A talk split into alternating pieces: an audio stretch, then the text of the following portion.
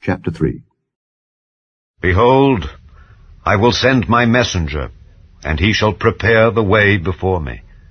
And the Lord whom ye seek shall suddenly come to his temple, even the messenger of the covenant whom ye delight in. Behold, he shall come, saith the Lord of hosts.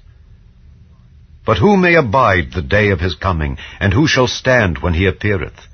For he is like a refiner's fire, and like fuller's soap.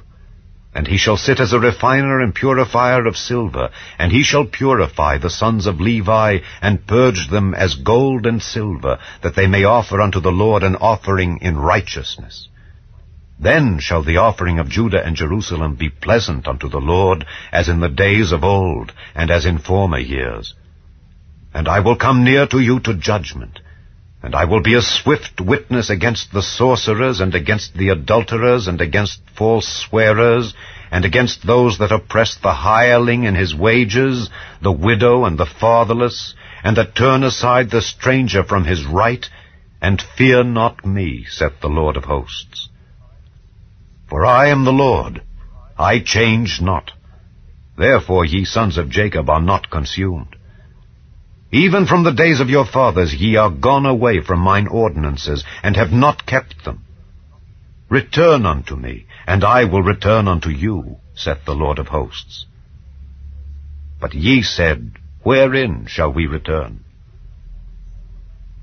Will a man rob God? Yet ye have robbed me. But ye say, Wherein have we robbed thee? In tithes and offerings. Ye are cursed with a curse, for ye have robbed me, even this whole nation. Bring ye all the tithes into the storehouse, that there may be meat in mine house, and prove me now herewith, saith the Lord of hosts, if I will not open you the windows of heaven, and pour you out a blessing, that there shall not be room enough to receive it. And I will rebuke the devourer for your sakes, and he shall not destroy the fruits of your ground, Neither shall your vine cast her fruit before the time in the field, saith the Lord of hosts.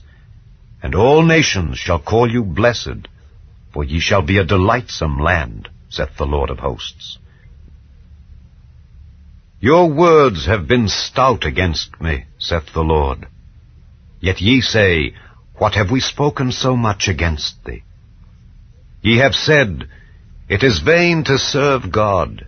And what profit is it that we have kept his ordinance, and that we have walked mournfully before the Lord of hosts? And now we call the proud happy. Yea, they that work wickedness are set up. Yea, they that tempt God are even delivered.